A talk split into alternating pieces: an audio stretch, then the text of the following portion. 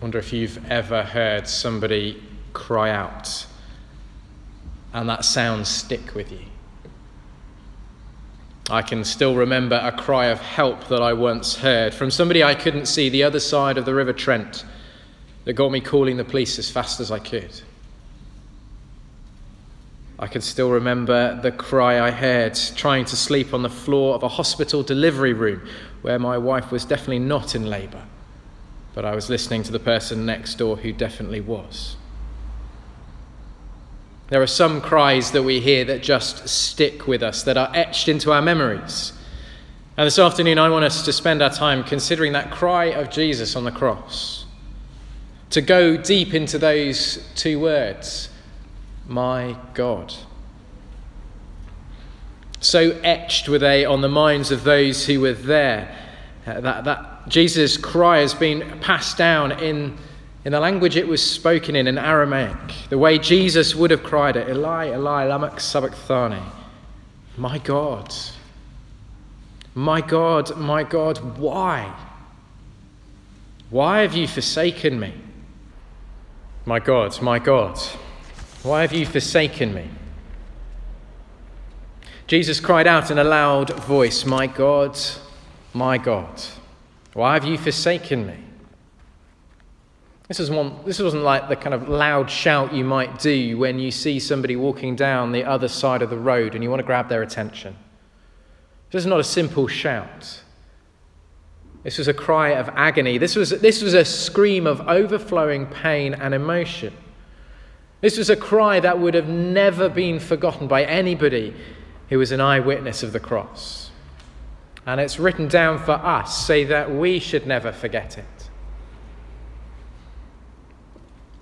I wonder what you're like when you stub your toe. If you're anything like me, you hop around the room, probably making more drama than you need to, clutching your toe, going, My toe, my toe. And if you think stubbing your toe is painful, lift your eyes again to Jesus on the cross, a crown of thorns digging into his head. Yet Jesus does not cry out, My head, my head. Jesus had nails through his hand, yet we don't find him crying out uh, through his hands, um, crying out, My hands, my hands. See, throughout the physical pain of uh, uh Jesus' experience on the cross, we're, according to Matthew, we're, we're not told he spoke. As Matthew writes it, Jesus has said nothing since he answered Pilate's question hours earlier. When Pilate asked him, Are you the king of the Jews? You have said so, replies Jesus. Then Pilate asks him, Do you not hear the testimony they're bringing against you? And we're told, but Jesus made no reply. But now in verse 46, he cries out, My God, my God. This isn't simply an overflow from physical pain. For on the cross, Jesus is going through so much more than just physical suffering. Something far worse than the pain of the thorns in his head and the pain of the nails in his hands. In fact, I don't know if you noticed it as, as I read it, Matthew is very sparing on the details about crucifixion. He essentially just says they crucified him. The details of that aren't there, but Matthew goes for other details. He sees that other things matter. Things like the time it was when Jesus cried out. We notice that verse 46 again. About three in the afternoon. Why do we need to know what time it was? Well, because Matthew wants us to, to link back to what he's just told us in the previous verse, in verse 45, where it says, From noon until three in the afternoon.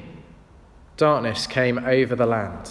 Darkness, not just a bit gloomy like it is today. Darkness, not just for a moment, but for several hours.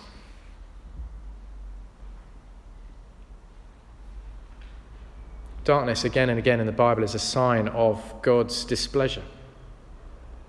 You read the Old Testament prophets, uh, again, again, darkness, and particularly darkness in the middle of the day, is, is, a, is an image of God's coming judgment. In fact, Jesus himself, earlier in Matthew, talks about the day of God's judgment uh, in these terms.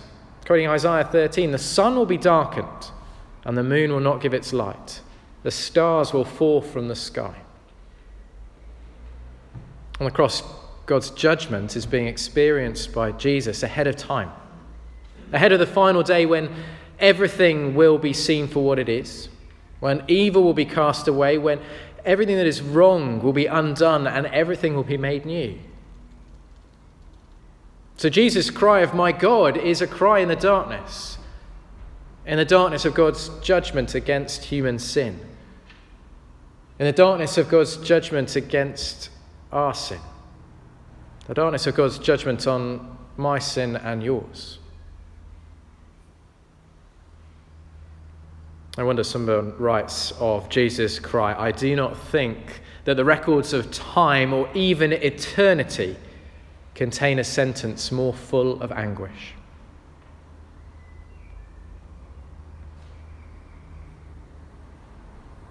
If I walk up Gorby Lane later on and someone I've never seen says to me, I never want to see you again, I'm going to be taken aback. I'm going to be upset. But how much more if, as I leave this church building later on, one of you says that to me? Or how much more when it's said by a close friend or by my child or by my wife. Jesus, the only sinless one, the one for, for whom his whole life was knowing an unbroken, deep closeness with God, cries out as he faces God's judgment on our behalf, apart from God. Jesus' cry of, My God, is a cry in the darkness. And here's the thing that I've only just clocked, and, and forgive me if it's really obvious to you and I'm just catching up. It's probably true. If it was dark until three in the afternoon, and Jesus died around three in the afternoon, it means when Jesus died, the, the darkness lifted and the light returned. God's judgment has been done. Those who come to Jesus can live in the light and the presence of God. Jesus faces darkness so that we can live in light. Jesus' cry of, My God in the darkness, gives us a measure of God's love for us. How, how do you measure God's love for you? Well, you look to the depths of the darkness Jesus went. Let's listen again to the words of Jesus' cry My God, my God, why have you forsaken me? My God. If I were to tell you today that I've brought my boy along with me, it's a statement of fact. He's there. and he's writing out his favourite hymn at the moment, as you do. It's a statement of fact, but there's in it a statement of relationship, isn't there? He's my boy. It's not just any old relationship, is it? It's, it's a relationship of closeness, of affection. Whenever we speak of somebody, my wife, my husband, my son, my daughter, my mum, my dad, my love, it speaks of that closeness, of that uh, uh, affection. And from the very beginning, of the story of the Bible. It was what God created people for. To be able to say, My God. God created us to know Him, to love Him, to worship Him, to know a deep and real, close relationship with Him. And even after sin enters and disrupts and damages everything, the storyline of the Bible is God reaching out to the people He's made who have, who've turned away from Him and inviting them into a relationship, a covenant relationship with Him, where He says, I will be your God. and you will be my people. The storyline of the Bible is God inviting people to turn to Him and say, My God. And yet, the storyline of the Bible is God's people failing to do that and to live up to that.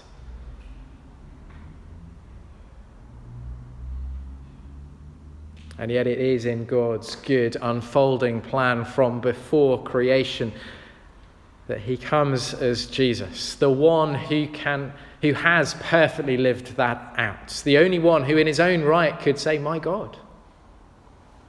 And see, when Jesus cries out, My God, on the cross, we see not only a cry in the darkness, we also hear a cry of obedience.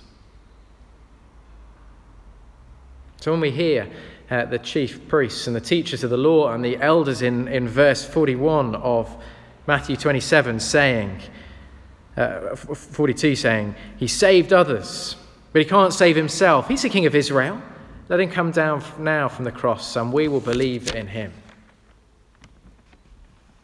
When they, when they say that, they are much closer to the truth than they realize. Jesus is the one who has the power to save himself. Jesus is the one who has the right to save himself. And yet he willingly, obediently, trustingly chooses not to.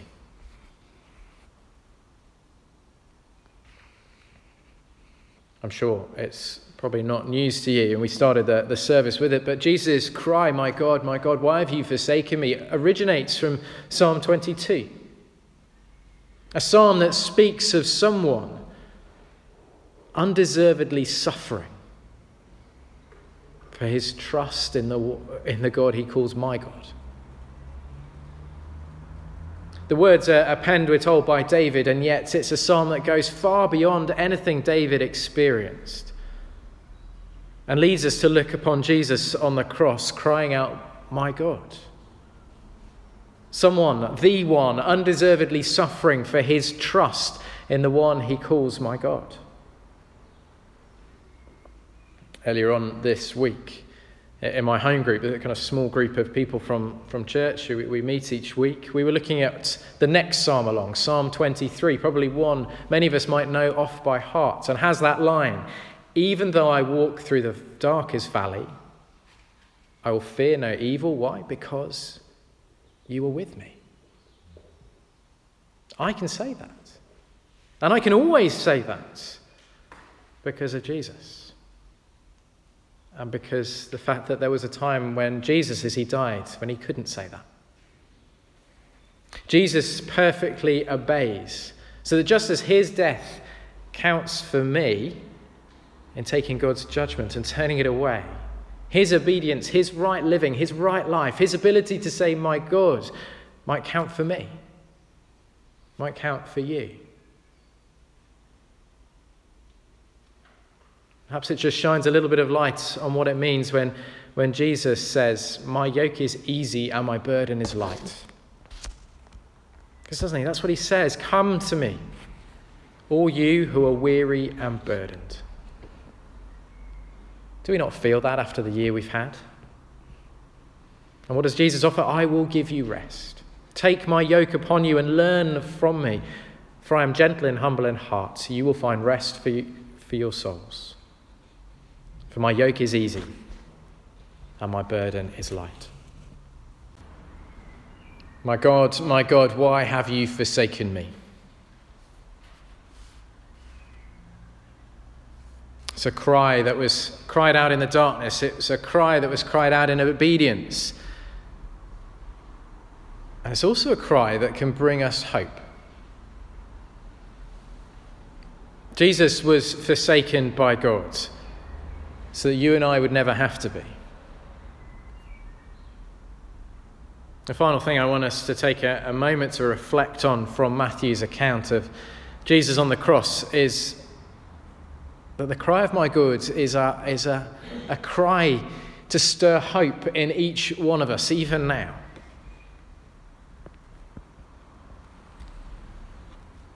All of us will know times when life feels hard and difficult painful and dark. Maybe you're in that place right now. Maybe you know that place.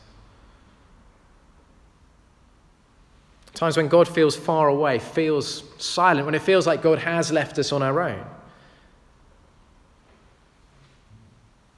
But if we belong to Jesus, he will, he will never leave us. If you belong to Jesus, you will never experience what Jesus did on the cross. You will never experience the depth of darkness that he experienced, that led him to cry out, My God, why have you forsaken me? Instead, those two words, My God, can be on your lips because they're the words of deep, close relationship with God. Our God. My God. When Jesus died, we're, we're told two things by Matthew happened. Verse 51. At that moment, the moment Jesus gave up his spirit, the curtain of the temple was torn in two from top to bottom. And we're told the earth shook and the rocks split. What do we make of those?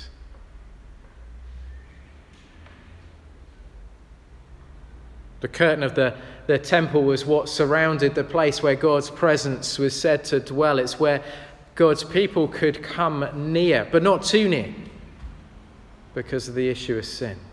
They could draw close, but not too close. And this, this curtain, don't, don't think what's hanging up in your living room. As thick as, thick as a man's hand, as 30, 30, I can't remember the dimensions, but it involves 30 foot of material. It's a substantial thing. And it is torn from top to bottom. And there's the earthquake that splits open rocks. I wonder if we're being reminded again that there's a moment of judgment that's happening as Jesus dies. When, when Jesus talked about the temple being destroyed. Earthquakes often being a, a picture of, of, God's judgment. And yet, it's a, a judgment that for us brings hope. The ripped curtain temple, telling us there, there is access to God for all. We don't need to go to a particular building, as precious as certain buildings might be to us, to meet with God. Where do we meet with God? How do we have access? Where do we go to, to say, My God? We come to Jesus. The earthquake shook, the rocks split, and we're told the tombs broke open. Now, just out of interest, when was the last time you heard anyone preach on these verses? I was trying to think about this. I don't think I ever have. I think we often avoid them because I read those and I have so many questions. The, the, the, tombs broke open. The bodies of many holy people who had died were raised to life. They came out of the tombs after Jesus' resurrection, went into the holy city, and appeared to many people. Yeah, so many questions. And Matthew doesn't answer them because he's interested in something far bigger, far better. It's a, a picture of the judgment that Jesus takes praises the dead to life. Now we might go, well, Matthew, you're just getting a bit carried away and, and just writing a bit of an, uh, a kind of a bit of a fairy tale. But if Matthew had written this and it had not happened, people would have thrown this out. And yet it's been passed down to us. A foretaste of what's to come at the resurrection. When Jesus returns, you might think we're jumping the gun. That's, that's for Sunday. And it is but it's for us today because Jesus is alive. The picture of the tombs breaking open, the bodies of the holy people being raised to life, a foretaste, a glimpse, the trailer to the film that's to come. See, my God is a cry that can give us hope, can give you hope right now. Access to God, life as it's meant to be, life with God, life with God as your God, my God. I told the, the centurion and those with him guarding, the, guarding Jesus saw, they saw the earthquake. They saw all that happened, the darkness, the cry. They replied, Surely he was the Son of God. Why does Matthew put those words in the lips of a Roman centurion rather than a religious leader? Rather than one of God's people? Rather than one of Jesus' disciples or the wider group of friends that followed? Why not, in the, why not on the lips of, of, of one of the Marys? Why a Roman centurion? Who's the least likely person to say it. Maybe the least likely person we might expect to recognize who Jesus was and turn and say, My God. Doesn't that give you hope? No one's off limits. Not you, not anyone in your household, not anybody you know and love. My God, my God, why have you forsaken me? It's a cry in the darkness. It's a cry of obedience. And this afternoon, it's a cry to give you hope.